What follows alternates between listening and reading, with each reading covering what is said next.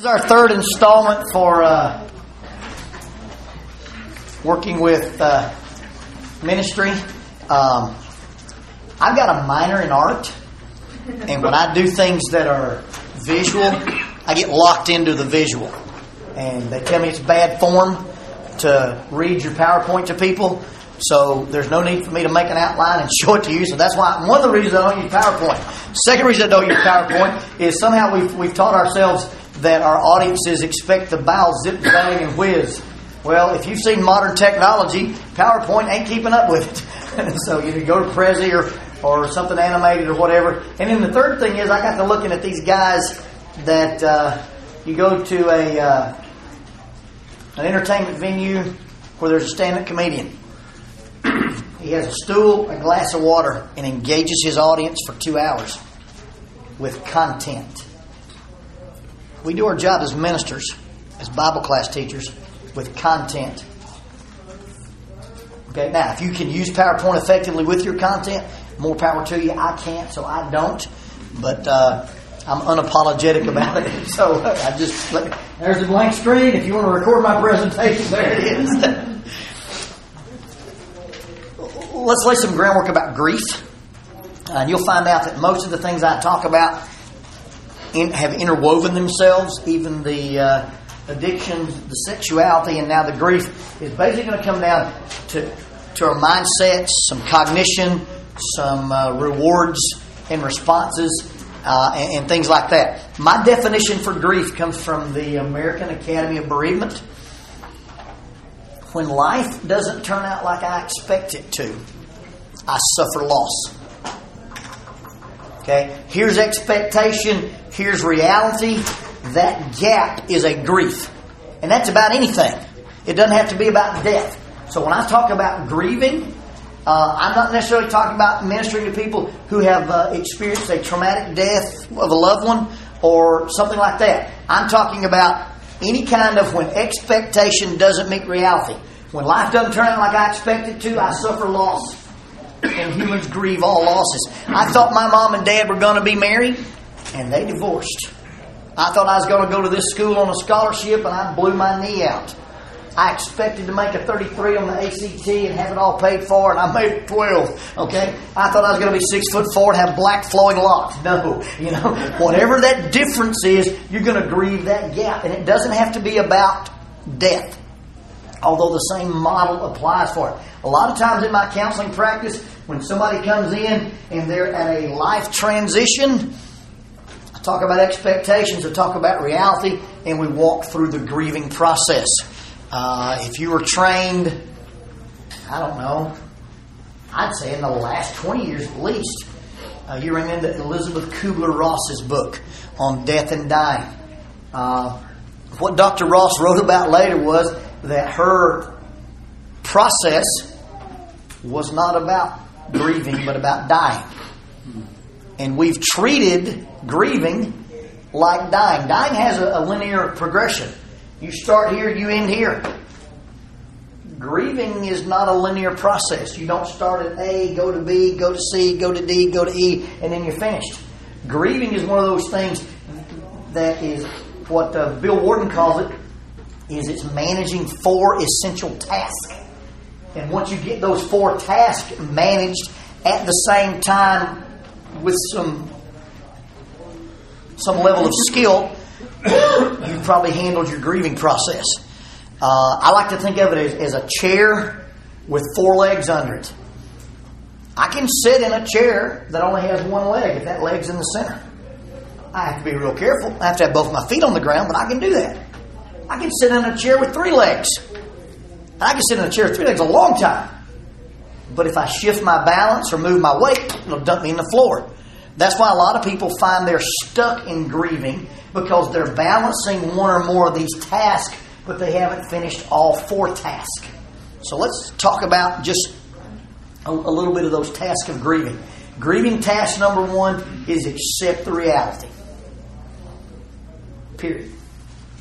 There is a point when you end up with a traumatic loss or a sudden what my expectations are, what my reality is, don't match, there, there's a point where you're going to suffer some psychic shock. most people who are dealing with actual bereavement or people who get a diagnosis of cancer or HIV or whatever, there's a, a, a, period of time when the reality just doesn't set in. When you're ministering to people, your major ministry time is not at the funeral or the funeral home. Your major ministry time is weeks later, sometimes months later. Well, we're shocked by the news that, that this person passed away, and we go to the funeral home and we stand in the line and we talk to the folks, and tomorrow we go to dinner. Well, tomorrow their spouse is still dead, their dad's still dead, their daughter's still dead. And we go through these rituals, these folks live in a time where they're just in, in this place where they hadn't accepted the reality yet. You got 900 people at your house and they're bringing casseroles. It's not reality, okay? And then at some point you wake up and the bed's empty, or there's no sounds from the upstairs room, or that Mustang in the driveway didn't start, or you ain't got to take that kid to ball practice because the kid's not there. And at some point down this path, you get out of what I call the fog stage and get into the reality stage. This is this is what's happened. This is real. You know, there's this point where you, you, you think the person's going to come around the corner or, or walk down the hall. And at some point, the reality sets in and says, this, this is not going to change. This is. So once you accept the reality, and it's different levels of time for different people for different griefs. But when you're talking with someone who's hurting, you've got to find out how much of this reality they've incorporated it into. Now, once you've accepted the reality, there's going to be an emotional output. And you've got to experience and express all the emotions. As Christians, we sometimes think there are emotions that we're not allowed to have. As Christians, we, we, we think that, you know, if I grieve or if I'm scared or if I'm worried or if I'm mad, that there's something wrong with our faith. You know, the, the passage in, in, Thessalonians says, I don't want you to grieve as those who have no hope. He doesn't say, I don't want you to grieve. I don't want you to grieve as those who have no hope. And so expressing and experiencing all those emotions. Read some stuff by John Gottman on emotionally intelligent children or his stuff on emotion coaching. Uh, we as a society are good at emotion dismissing, emotion disapproving, but what we need to be doing is emotion coaching. We act like our emotions are jackets we can take on and put off or whatever. And uh, that's that's not what we teach kids. Oh, people of faith don't cry, people die. Yes, they do. Uh, people of faith aren't mad at God. Yes, yes, they are. Okay? Um, you may be mad at the deceased. You may be mad at yourself. You may be mad at somebody else. You may be mad at God. If you get mad at God, you know, there's nothing you can tell God that He hasn't already seen in your heart. There's nothing you can tell God that He hasn't heard before. God is a big guy. People have been mad at Him before. As long as you don't stop talking to Him, you're probably in pretty good shape. Uh, with vehement cries, He cried out to His Father, and though He were a son, yet learned He obedience by the things which He suffered. I believe Jesus had pretty stern talks with His Father about what was going on when it came time to go to that cross. Because at one point He uttered, Why have you forsaken me? So there's no emotion that you you're not allowed to have. Now, if you let those emotions dictate behavior, that's, that's a different deal. But but so many times we tell our people you can't have those emotions. What what devastates me is that as preaching brethren, a lot of times we preach about things we haven't actually experienced. And then after we experience it, we find out we might have been wrong on some stuff. Because there are guys that said, you know, I never knew you could hurt really this bad. And they've done hundreds of funerals. When they walk away from their personal funeral, their child, their wife, they realize, man, I had some of this stuff wrong. And it's not about, hey, just pray enough and you get over it. This, this is a long process. So you accept the reality and you express and you experience appropriately all the emotions. The third task is you adjust to the new norm. A real interesting thing there. Because a lot of times we define norm by what was, or we try to define norm by what might have been. John Conley says you can't grieve your future because you didn't actually lose it.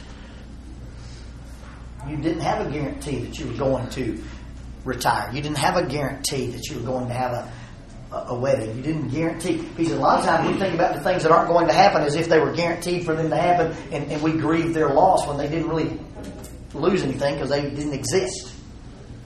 That's that weird stuff Conley does that your past doesn't exist and your future doesn't exist. You're just here. Okay? And so a lot of times we grieve things that, that, that, that don't exist. And so you've got to adjust to the new norm. When we do a transitional element on a ropes course, uh, if you're not familiar with challenge courses or ropes courses, it's a series of activities that are based in uh, experience based learning, and we teach stuff from it. Uh, I got into that business teaching people to rappel. Uh, and when you teach somebody to, re- to slide down a, a rock face or a building or whatever on a rope, when you're standing on top of that thing, it's as comfortable as you can be. When you're at the bottom on terra firma, it's as comfortable as you can be. In the middle of that stuff, stuff can go wrong. Okay? Mr. Gravity never sleeps. A lot of things happen. And so you go from a stable place to a stable place, but you go through a scary place. That's how I started experiential learning and teaching, and it went from the, the vertical stuff to stuff up in the air and cables and all kinds of stuff on a ropes course. If you if you're standing at a platform beside a tree or telephone pole and you start to walk out here on a three eighths inch cable, when that thing gets wiggly, you go back to where you came from. At some point out here, you make enough progress that instead of looking where you came from, you look at where you want to be. And that's a healthy transition. You're adjusting to the new norm. You quit running back to there and you start looking at what's around me, what are my assets. And adjusting to the new norm is simply learning what I've got. You know, Christmas is going to be without Grandpa. I'm going to spend Thanksgiving at Mom's house and Christmas at Dad's house this year. I'm going to swap it next year. And instead of trying to make it not what it is, you learn to accept and deal with what it is, adjusting to the new norm. Uh, my worn out story about teaching the rock climbing class with the one armed kid. I'm teaching people, you know, how to belay and, and, how to use ropes. And this little guy with one arm tugs on my harness. Mr. Lonnie, Mr. Lonnie, I need to learn to belay. And I said, well, you know, typically people use two hands to belay. He said, well, typically I just have one. All right. Then he said, in eye. He said, don't tell me what people with two hands can do. What can I do with the one hand I've got? And folks, that's a fairly significant statement from a seventh grade kid. It's been one of those statements outside the Bible that change your life. What can I do with what I've got? And that's about your ministry too. Don't tell me what a church across town with 900 people and four buses does. What can I do with a 15 passenger van and seven kids? Don't, don't tell me what a church does with, with 15 elders and 37 deacons. What can me and these two old shepherds do with what we've got?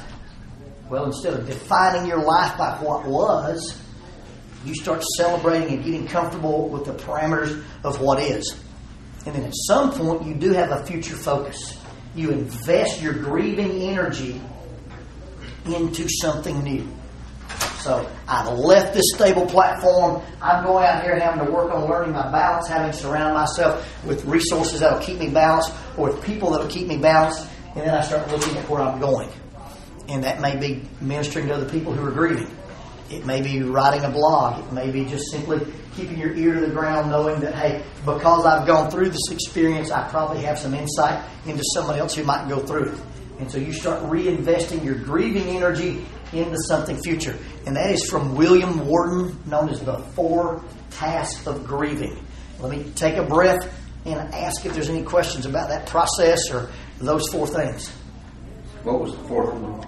Reinvest your grieving energy into something new. What was the man's name? William Warden, W A R D E N. Uh, I ran into him at the American Academy of Bereavement uh, in his, his presentation there. Other questions? What do you mean grieving energy? Um, a lot of times your life is defined by some ritual. And I'm going to get up and, and, and, go think about my loved one. I'm going to look through the picture albums. I'm going to watch the old movies. I'm going to go sit at the, the funeral home. I'm going to go to the gravesite. Uh, I'm going to think about that oh today he and I would be doing this, or she and I would be doing that, and, and that energy you used in, in thinking about the loss or pro- you reinvest that energy in something else. Okay, uh, like you want something good to come out of something that's bad. Almost like probably I wouldn't say it that way, but I just don't think that way. Uh, it, it's basically just saying, uh, okay, during hunting season, I spend an awful lot of time climbing trees. When it's not hunting season, there's no reason to climb a tree. So I shoot my bow because I can't climb a tree. Well, I can't climb, but anyway, it's so I, I'm switching how I use my energy. Uh, what you'll find out when you start getting people to think about how they're using their energy, you're going to find a change on two modalities. Uh, grieving, those those days when something tilts your chair and you have a bad spot, are going to have frequency and intensity. So I'm going to have a debilitating emptiness in my heart four times a day. On a scale of one to ten, it's a ten. Somewhere down the line, you're only going to have that four times a day, and it's a seven. Somewhere down the line, you're going to have it once a day, and it's a four. You're going to get a change in frequency or intensity. And when you're really making progress, you'll see a change in frequency and intensity. And it's a natural process. That's the hard part about ministering to people who are grieving. Is people grieve at different paces. Some people will go back to, to pretty regular routine in just a month. Some people go in six months. Some people don't ever go for a year or two. But it, and, and you know, I sit in my office and say, you know, you're paying large sums of money to sit here for me to tell you this is a matter of time. And everything you've expressed to me seems to be normal. Uh, when I see complicated grieving or traumatic grieving or toxic grieving, that becomes an issue of therapy. But for the most part, I walk folks through hey, what you're telling me, what you're feeling, what you're doing, what you're experiencing is normal. If it's still this way at Christmas, I need to see you again. But for the most part, this is a time process. It is going to happen. You're going to get over it. If people don't get over it, then there's either unfinished business, uh, unrealistic grief, or something cognitive. There's some kind of a distortion going on when people don't. But there's no real way to say you have, you have had enough time. You know, let's say you've had a relationship with a person for 20 years. Is it reasonable to think that you'll get over a 20 year relationship in 20 months? Is it reasonable to think that, that you'll get over a five year relationship in five months? And so a lot of times we start giving a timetable to other people. And, and I tell folks you don't have to have a timetable. Uh, you know, one lady's daughter got killed in a pretty traumatic plane accident, and she said the thing that bothered her was she had this cheerleader stalker at church who would go, "You've got to tell me you're doing better." And she said, "I just avoid her at church because she's expecting me to be able to say, yeah, today I'm better." So my daughter's still dead. And I said, well, maybe you should tell her if you're having a good day depends on me having a good day. We're both going to have bad days. you may just have to set limits and say, you know, I'm going to grieve. If you can eat supper with me and me cry a little bit while we're having supper, then you're comfortable. If that bothers you, then don't eat supper with me, but I'm going to grieve. and you can't isolate yourself because of that, but neither can you say, hey, this didn't all bother me and, and, and play some hypocritical farce where you, you know act like you're hurting. Both of those things are toxic to you. And because sometimes we're ashamed to cry in public or we're ashamed to be triggered or we're ashamed of stuff. And people who really understand grief understand that sometimes, you know, you be at a ball game and cry. But you get over it. Uh, you have a funeral in a church building. Every time you're in the church building, you're revisiting the funeral. Please think about that. Think about the songs that, that, that you're going to sing because those things are going to be triggered. And I know people who leave their home congregation for a while because every time they go back to the building, it's, it's there, we've got to do a little better job with our rituals. Now, sometimes people have complicated grieving and don't get over it because of unfinished business. Statistically, people who lose their parents and have a hard time had bad relationships with their parents. You know, you think it would be ding dong, the witch is dead, but you know, it, it's not. They they felt like that there's unfinished business, and now that stuff can never be fixed. People have a pretty good relationship with their parents, and you think would miss them the most. Realize we did everything, we said everything. There's nothing undone here. They're okay. I'm okay, and it hurts, and it's troublesome, but a natural process takes place, and, and you go through that. Um, but a lot of unfinished business. One of the police officers' secretaries uh, had a son uh, kill himself in Texas, and you know she she quit coming to work. She was you know there was all kind of things going on, and and it was, it was and so they sent her to me, and we talked, and it seemed like a good relationship. They weren't really estranged. He was a, an older kid; he wasn't an adult, and I said, okay, something something's missing here. There's some unfinished business here. She said, I was making him an Afghan for his birthday. And he died, and I didn't get to finish it. She said, It's in my hall closet. I said, Finish it, take it to Texas, put it on his headstone. She did, and she's retired two captains, and she's still right there at the police department. And every time I walk through the building, she introduces me to the whoever's in her office. This is the guy who helped me when my son was was was died, was dead. And it was just that little bit of unfinished business. And it may be that you say, Is there something you needed to tell your friend? Is there something you needed to say? And, and if there is, write it out.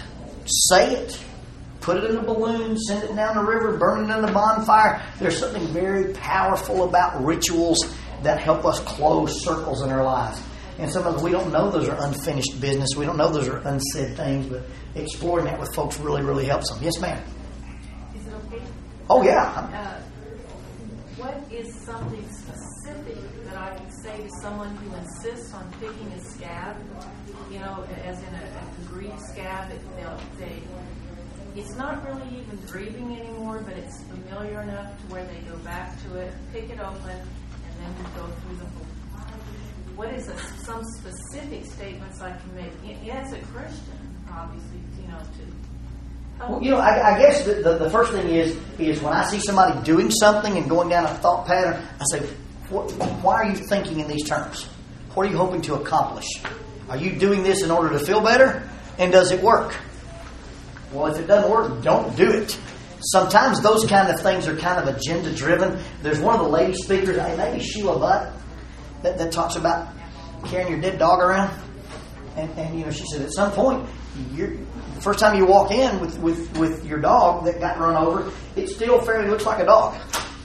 And you get some attention, and, and people respond to that pretty well. A month later, you still got that dog. You're not the life of the party. okay? And, and sometimes people open up those wounds in order to gain those secondary rewards. Uh, in my world, you know, all human behavior is reward motivated. I do what I do because it gets me something I want. And, and if you either confront the perceived reward or eliminate that reward, the behavior self eliminates. And I know that sounds awfully cruel. But, but when you, and I like that idea. You're picking a scab. If you leave it alone, it'll heal. If you leave it alone, it'll go away, and you can't pick it anymore. You'll still have a scar, and, and it's okay to show people your scars.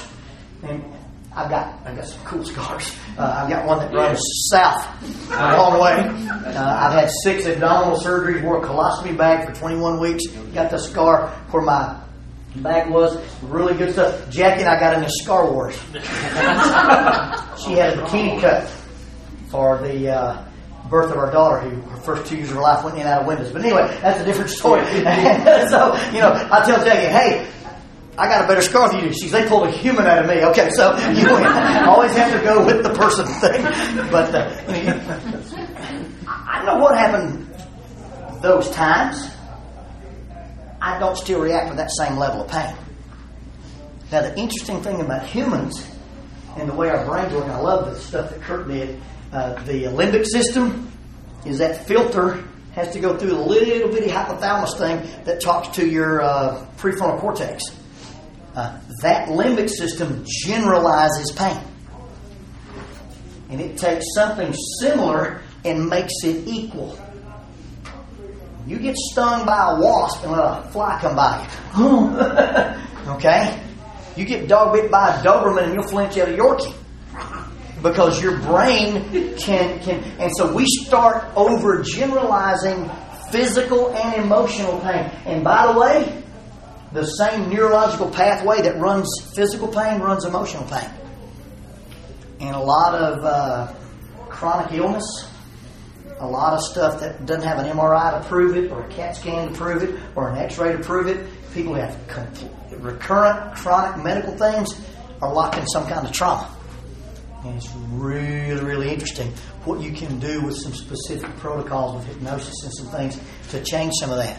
But, you know, if you've got an unhealed emotional wound and your brain is trying to communicate that, and sometimes it it's just as simple as the intellectual part of your brain telling the emotional part of your brain, roger that. But sometimes it doesn't know it's there. So you try to give me a message and you call me and I don't answer my phone. And you text me and I don't answer my phone. And you Facebook me and I don't answer my phone. And you Twittergram me or whatever it is you do and I don't respond to that. Well, then you go to my house and you knock on the door. No answer. You ring the doorbell, no answer. You look in the window, I'm sitting in the chair. You bang on the window I don't answer. At some point, you're kicking that door in. Your emotional system says, hello. Hey, bud. Pick up. Hey, text back. Hey, hey. Hello boom, and it's going to get your attention if you've got an unhealed emotional deal. Uh, fibromyalgia shows up a lot in our therapy world. And that's not saying there's not an actual degeneration of the myalgia that goes around those fibers, but in the majority of them, there's no medical evidence for it. And we generalize pain. We make things that are similar and they become equal. And grieving does that, and that may be why we pick those scabs, because things trigger us a lot. And so be careful that you don't make similar become equal. And you watch for the signs of complicated grieving.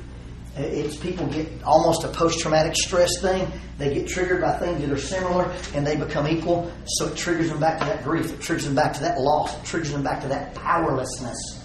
And if you start seeing that kind of trauma, then you know you start talking about, hey, I think this is a complicated grief issue, and, and, you deal with that in, in some very specific ways.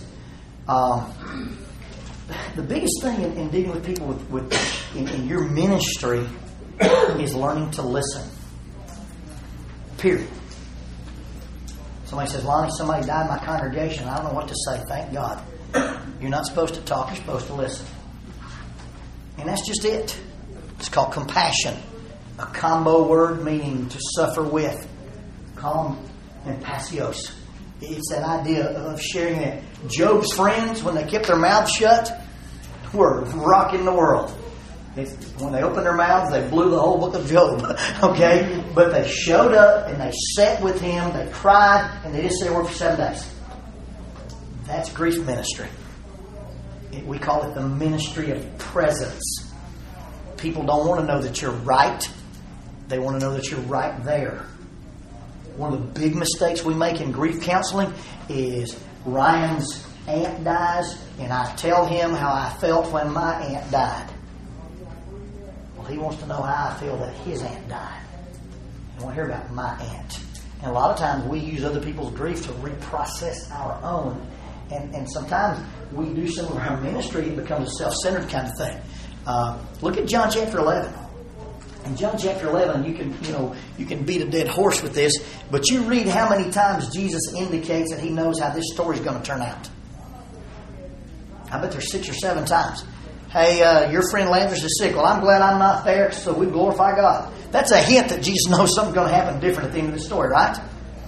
They bring in the news. Our friend Lazarus is dead. He says, I'm glad I wasn't there for your sakes. We're going to glorify God. Then he tells those guys, "We're going. Lazarus is asleep, and we're going to wake him up. Lord, if he sleeps, he'll get back." Okay, that's the slap's not in the Bible. It should have been slapped because he was plainly talking about Lazarus being dead. I'm going to wake him up. Does Jesus know how this story's going to end? Man, he gets there, and Martha comes out. Lord, if you'd been here, my brother wouldn't be dead. Your brother will live again. Oh, I know he'll live again in the resurrection. I am the resurrection. Does Jesus know how this story's going to end? that explain John 11 35. Jesus wept. Oh, he was weeping at the faithless condition of the. No! He's crying because they're crying. Even though he knows it's going to get better, he cries with them because they're crying. When that little girl in the seventh grade who's going with a boy and they can't go anywhere, and they quit going together where they didn't go in the first place. And she comes in your office crying because they're not going to places they didn't go anyway. Statistically, you'll be in eight major relationships. 60% of you will be engaged at least one time before you're married. He's a loser, be glad he's gone. No, that's not ministry. You cry with her because she's crying. You minister to her because she's hurting. That's grief ministry. It's suffering with them, not fixing anything. Yes, sir. What do you do if uh, that person never seems to open up? They never, just they continually internalize, internalize, and they shut. You ask, what do I do? That's called non-compliance with treatment. I ask them not to come back to the office till they're ready to talk because I'm wasting their time and their money. But what do you do as a minister? You got to say, you're not being honest with me. You're holding something back. You're shielding, you're protecting. In an attempt to insulate either me or an attempt to insulate you, you're isolating yourself. And so somehow there's got a martyr thing going on, and they want to never be better. Some people think if I start enjoying life, I really didn't love my spouse very well. That's that reinvestment into things that are good. My grandfather got killed when I was a kid. Uh, his sister died. He and his brother were driving to the funeral home to make arrangements. A truck had a blowout and killed both the boys. All three siblings died on the same day. He was two weeks away from retirement, had drawn his first check, and we were going to catch every fish in Calhoun County. And I walked home one day from the ninth grade, and he'd gone. And I quit fishing and quit hunting. I started going back to the woods and reconnected with what my grandfather and I used to do and heal that. And there's things that you do to say, you know what? We were going to go to Alaska. I'm going anyway. We used to like to go eat ice cream. I'm going to go do that. But so many times we insulate ourselves because it's similar, so it's equal, and I can't eat ice cream because I can't eat ice cream with her anymore. And you've got to start getting folks to look at what they do have, not what they don't have, and reconnect with some of those rituals. And I think that helps them open up because you say, "What are you avoiding? And why does it hurt so bad to go to church?" Well, this is where we where we what? Where you fought all the time? No, we, we enjoyed worship, and we love these people, and we praise God. Well, then reconnect to that memory because that memory will always be. You can't take that away from me. I did that. I was there. They were there. You can't remove that. I walked through those hardwoods, my grandfather was there, people. And the things I learned about how to shoot and how to sit quietly, all that stuff is still very real. And so sometimes people insulate and it becomes isolation. And I think when people don't open up, something, something more complicated is going on. I don't know if I gave you enough specific answer to the other, other stuff. Yes, sir. Uh, in our congregation, we have uh, sister. Her and her husband were married 51 years. Uh, they were driving to the store. He had a massive stroke, died. Um, now she is a year later, uh, still struggling. We just found out that she's uh, diagnosed with uh, dementia. And so it's like the whole thing happens every day. She, it's like Groundhog Day every every day. And uh, so, any suggestions to me as I continue to try to work with her and her family? I think you have to treat it just like it happened yesterday. I mean, it's, it, that's reality for her. Yes. A person in dementia is alone, afraid, and frightened. Their reality is shifted in such a way that you, and I never say you get into, involved in a person's delusion, uh, but at this point, she re experiences a trauma and she does not have the cognitive ability to unplug that. Maybe some RRT or some hypnosis might work with her. I have no experience with saying whether or not that would work. And, and, and you may have to, to just say, I've got to make this death call again. And, and, and re-minister to her every single time. If uh, I keep scratching that scab, you'll put a band-aid on it every time, won't you? That's what's happening to her, and she's not doing it out of a dysfunction. She's doing it out of a brain issue where she's not responsible for it. So there's no secondary gain for this. It's one of those torturous things when the human mind degenerates.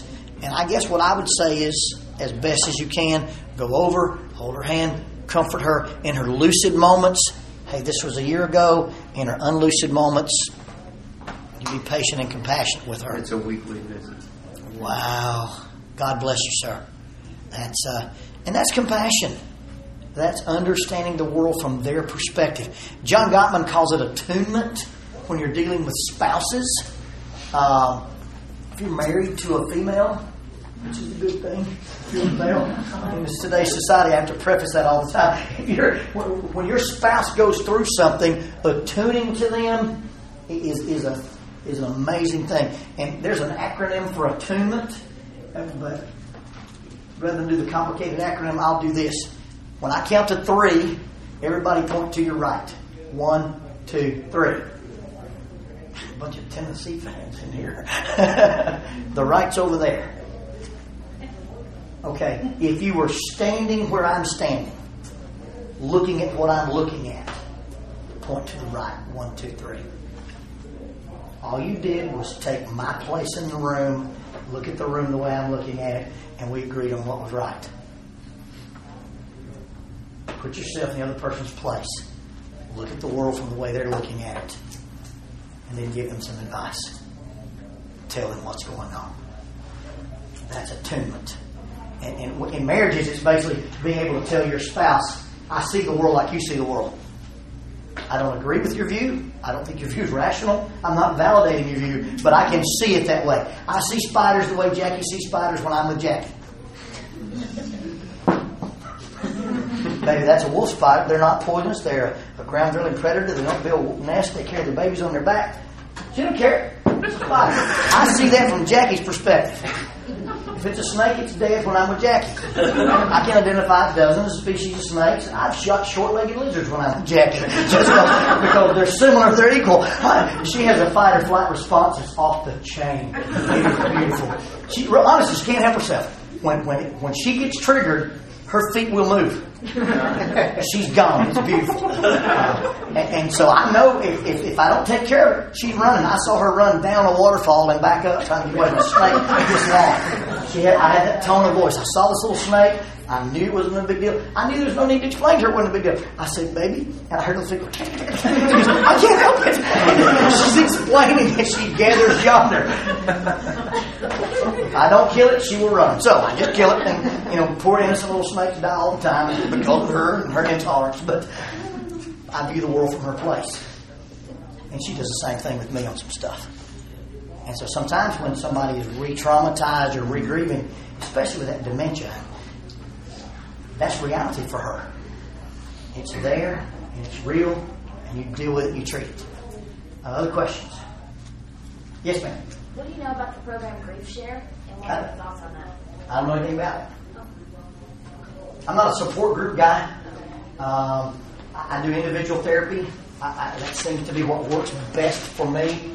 Um, my experiences in, in group, when I was doing some stuff either at Cedar Lodge or at the Mental Health Center at Marshall County, and then in my, my actual work in, in, in school, was there there are toxic people who show up for group and they dominate it and control it.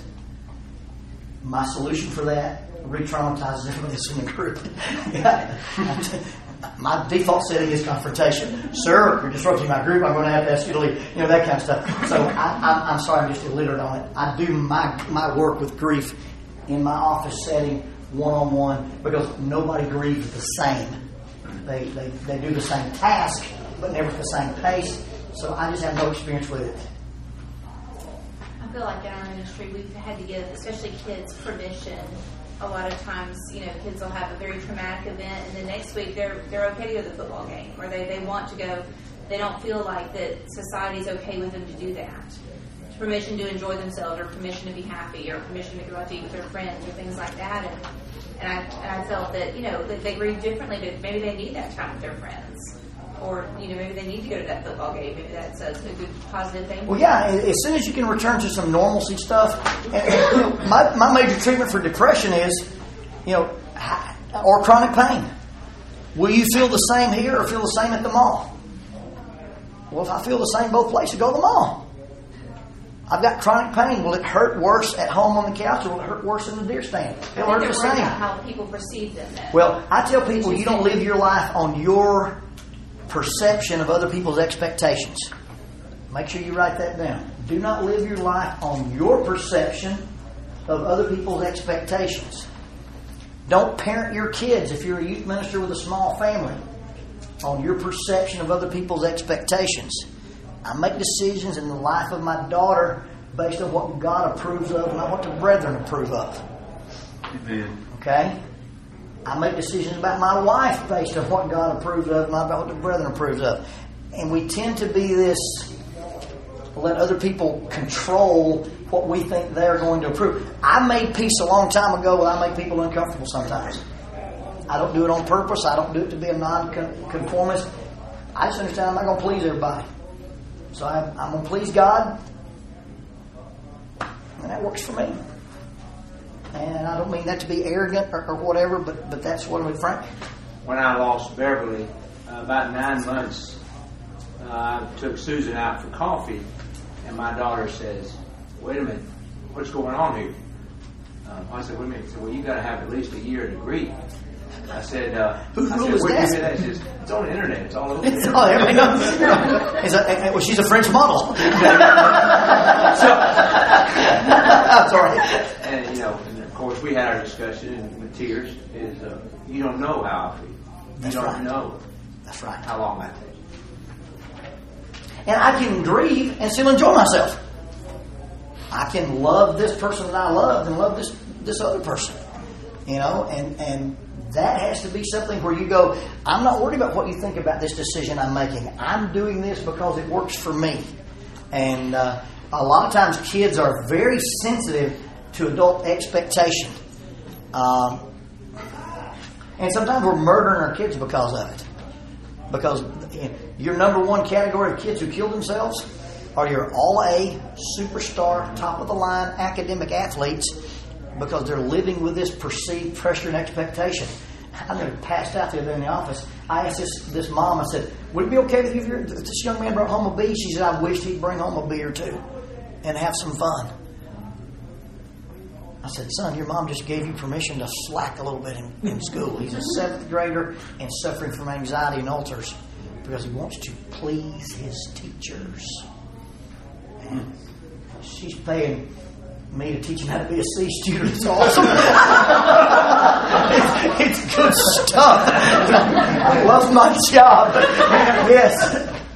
Uh, one of the things uh, that I've seen, how do you how do you deal with the two the two extremes? Like I've seen I've seen kids that their their parents divorce or you know family member that they're close to dies, and they don't. I mean, it looks like they don't care.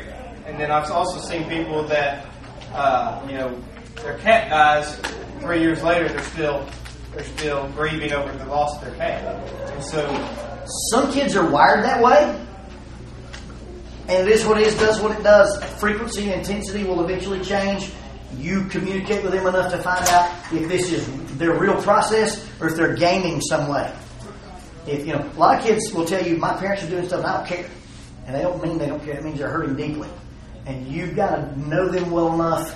You know, if anytime your emotions, I'm either not grieving or I'm grieving too much.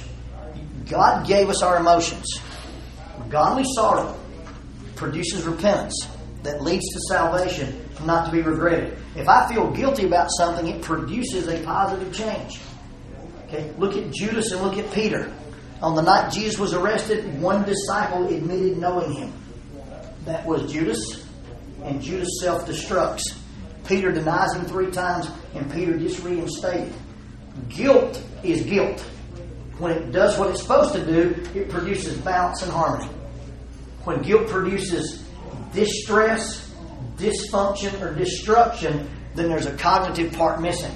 So if grief produces distress, destruction, or dysfunction, something else is going on. Now, this little kid who's still sensitive about their cat, maybe it's one of those sensitive people. This person who says, hey, my parents divorced is no big deal. Maybe one of those people who's very resilient. And you've got to look for signs of distress, destruction, or dysfunction. And if you get those, those are warning signs that my grieving over my cat gives me permission to act a certain way, and I'm getting rewarded by having a, a, a cat fit when I get triggered. Okay? the uh, Does that make sense? Okay. One, one specific example that really, I mean, it really kind of stood out to me, and still to this day I can hear the kids saying this, is that they they had kind of gone through a string of, of, of things. Their, their their parents divorced, their grandfather died, and then like a couple other things. And they came up to me in my office and they said, they said, I've read some things about grief, and these are all things I should be very upset on, but I, I don't feel anything. And he, they said, the things that I've read says that's the characteristics of a sociopath, and I'm wondering if I'm a sociopath. Is what the kid said. I said, "You're not a sociopath. You're great." You know, That's, that, that's pretty funny. you know, I mean- I mean, that's that, that was the, the biggest thing that concerned them wasn't the, the that is that the. I wondered if I'm going to start killing cats and burying them in the backyard. You know? That's awesome. Uh, kids do math in weird ways, I'm telling you. I mean, it, it, it's it's pretty funny. Like I said yesterday in the sexuality class, you know, kids will look at uh, men in sexual situations and have erections. And they think, oh no, I saw men in sexual and had erect, and I must be gay. Well, no, you're you're 14 years old. You have erections that you can't control, you know.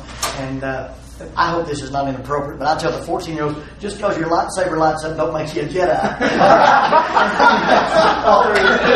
So here this little guy is, and, and he's got you know he's got these things that he says, hey, I can check these boxes. I'm a sociopath. No, you're probably still in shock because you've had four grief, boom, boom, boom, boom, and your mind hadn't woken up yet to feel these things.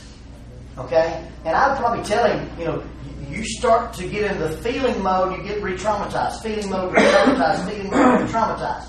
Now, this little person who's grieving their cat, I guarantee you there's a deeper, tra- a deeper grief somewhere, and they've taken something that's similar and made it the same. So they're grieving over, over the cat's not lost, it's something else, unless they're just one of those sensitive kids. Does that, does that make sense? Okay? How do you spell saber? I didn't get that right for Twitter. Pardon? How do you spell saber? I didn't get that right for Twitter.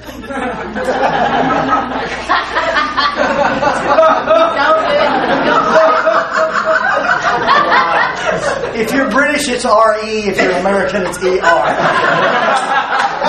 Alec Guinness was a British actor, so spell it with an R-E. Hater. All right. I didn't want it said. Oh, wow. I've accepted the reality. I'm experiencing my emotions. I'm going to read Twitter and adjust to the new norm, and I'm going to look for another job. I'm going to move forward. So I got Get a six pack. All right, what else? This is a Greek class. You don't be laughing. Let me give you some perspective just to share with people about death and dying. I don't answer questions about the afterlife because I can't. I don't believe the story of rich man and Lazarus is a dissertation on what happens when you die. I believe Jesus is using accommodated language to a Jewish audience and met with their expectations. I believe he's, he says, This is their theology. I got to make a point here that just because you're rich ain't going to heaven, and just because you're poor you ain't going to hell. I don't think it's a discussion meant to talk about that. Now, I can't make that jive. Solomon says the dead know nothing under the sun. Every time a New Testament writer describes death, they talk about sleep. Yet at the same time, Jesus tells the thief on the cross, today you'll be in paradise. If people are dead and unconscious and not in some paradise waiting room, where did Moses and Elijah come from on the Mount of Transfiguration? When Samuel is brought up by the witch of Endor, he says, Why have you disturbed me? So I got a lot of things that I can, creates more questions than answers. Number one, I don't talk about the afterlife with folks. The Bible says the appointed a man wants to die after this is judgment. What happens between those two points, I don't think you can prove. I don't think it matters what you believe. So you can do your own thing. I won't touch it. Okay? Everybody okay with that? And I'm comfortable if you're not. okay? You teach you can teach a rich man Lazarus like you want to. It's inconsistent with some things. Uh, you know, when, when the Lord comes back, He's going to raise the dead. Well, why are we in paradise and then come back to our graves and pop back out if we're Okay? I, I, I can't be consistent in my theology, so I don't touch it. Okay? But there are some things that I can be consistent with in my theology. When David's son dies, or the child dies after Bathsheba, David says, He can't come to me, I'll go to Him. So they still exist somewhere. Now, what is their conscious state? What is their awareness? I don't know. Okay, I've had surgery. There's this neat thing happens when you have surgery. You go to sleep six hours later, you open your eyes, you don't, and it feels like you just been, did this. You got parts missing. Really cool. okay, and, and, and I'm not sure if that's not a capacity of our intelligence when, when we die. I, can't prove it. But what I do know is there's a piece of us that is eternal. This ain't it, by the way. But there's a piece of us that is eternal. Is the sun brighter at noon or brighter at midnight? Where's my science teacher? It's the It's, thank you, Miss Jones. Okay, John David had the right answer too, but just one of my side. Is the sun hotter in July or hotter in February? The effect of the sun changes bright, dark, hot, cold based on our proximity to the sun. When people die, their brightness is not diminished. Their love is not diminished. Their value is not diminished. Their being your parent is not diminished, but their proximity, our relational status, has been altered. They've gone from being physical to totally spiritual. And just because there's a gap in there doesn't mean it still doesn't exist. So there's some real interesting things you can do that sound a little metaphysical. You know, if, if I put a piece of ice on the, the counter here and as it starts melting, I go, someone's stealing my ice. You know, your ice is changing into a different form. Bereavement, that old word, berethin, is to be robbed. Someone robbed me of my loved one. No, no, no. They're changing forms. They ain't gone anywhere. But your proximity to them is very, very different. Now, that's a theological discussion I, I can have with kids. Uh, look, if you will, at the Second Corinthians.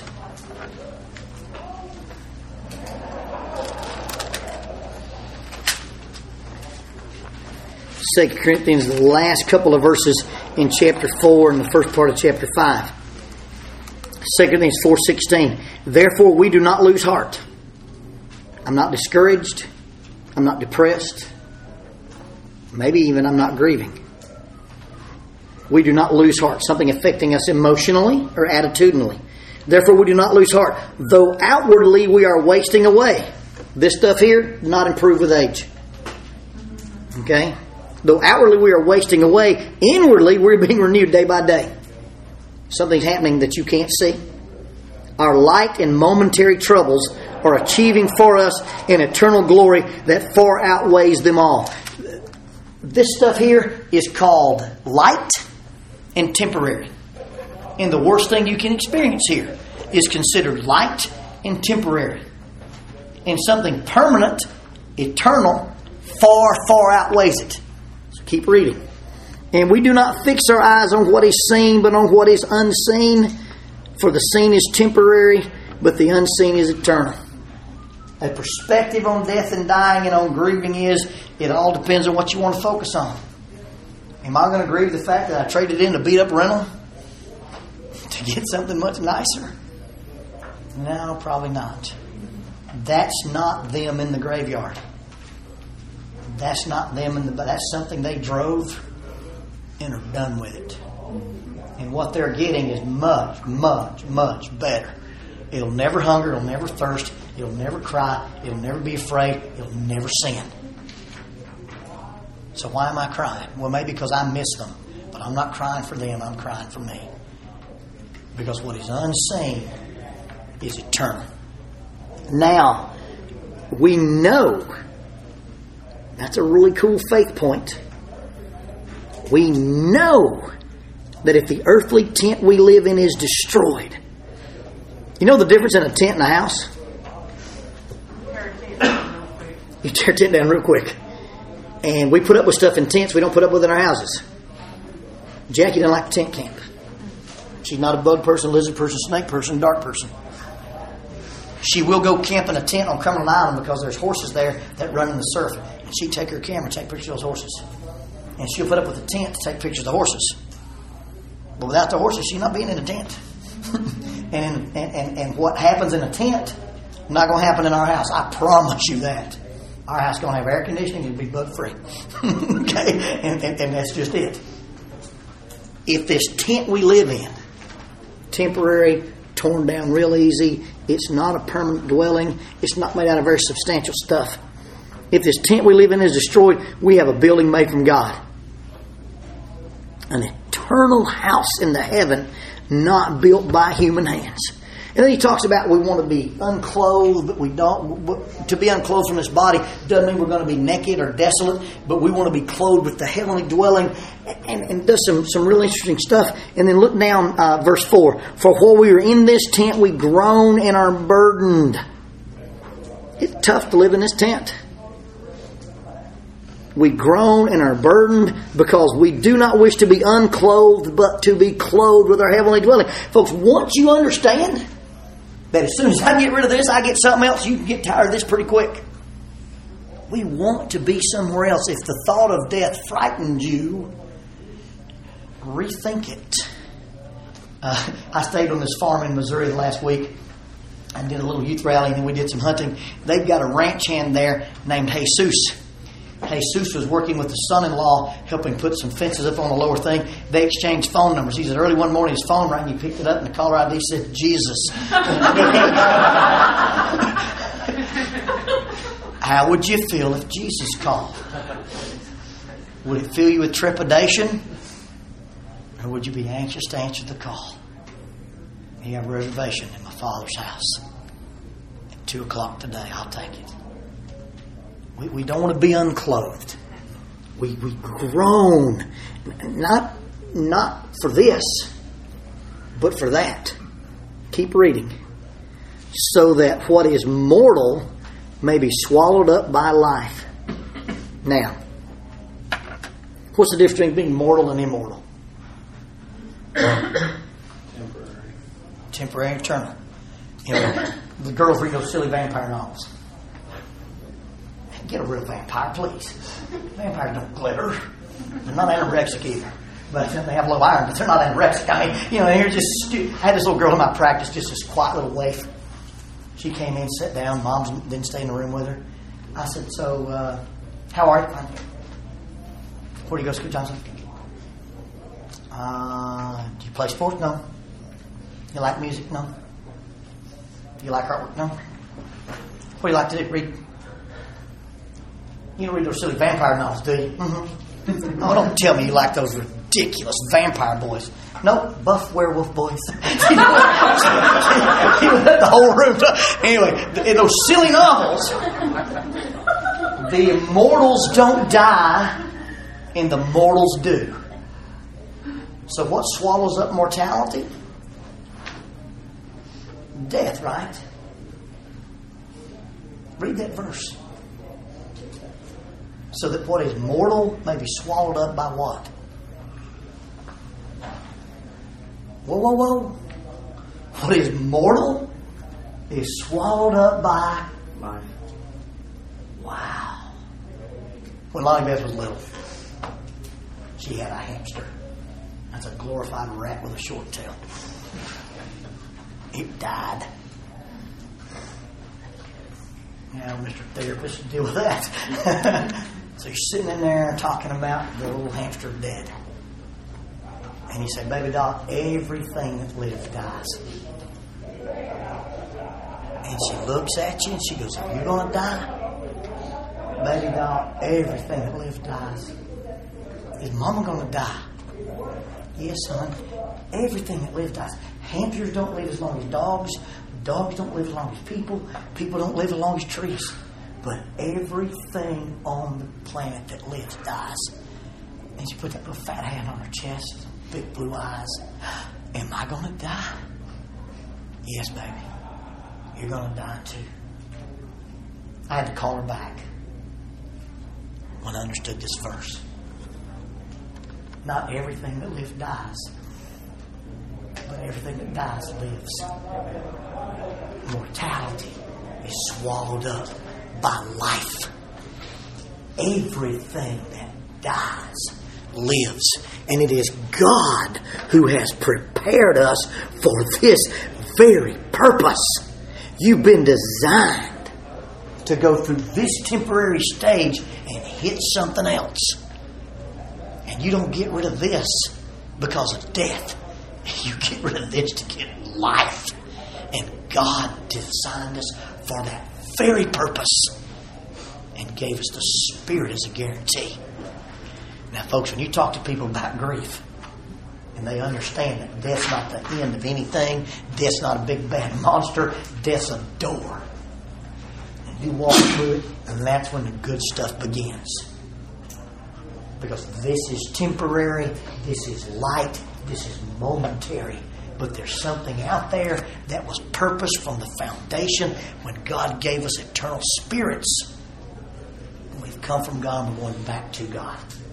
And I start talking to teenagers about grief.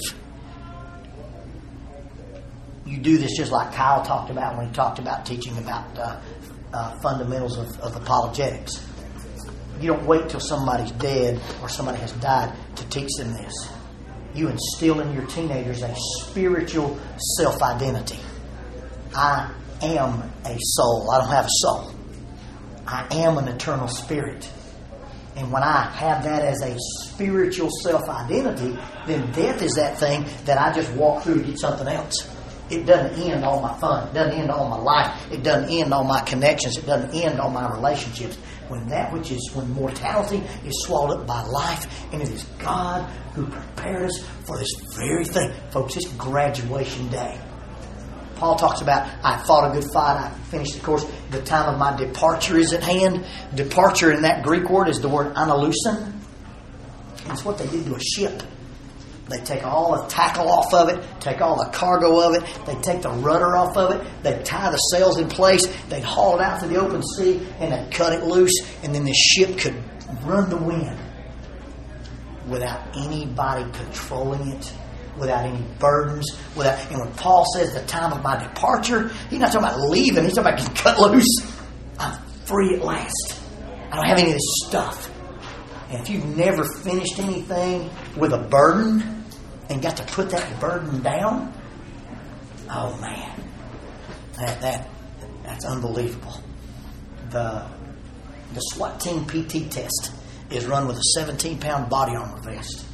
You run 39 laps. Every six laps, you perform a task. You carry a shield and a pistol. You jump over a fence. You carry a batting ram. You drag a 200 pound dummy. You run that test. And at the end of 23 minutes, if you're 2301, thank you, take it next year. You're not on the team. Anything under 23 minutes, you're on the team. I'm the third oldest guy to ever take it, second oldest guy to ever pass it.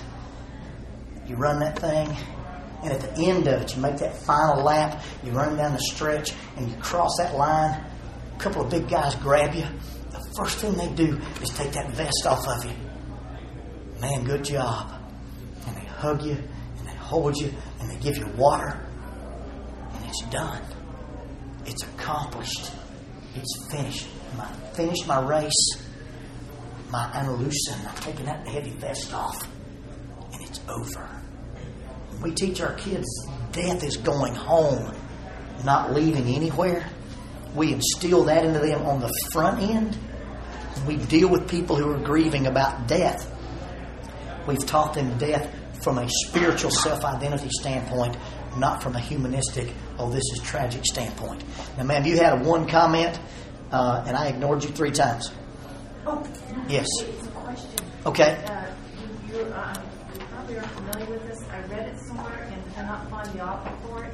That for a Christian, the light at the end of the tunnel is an escape hatch where God is waiting for us.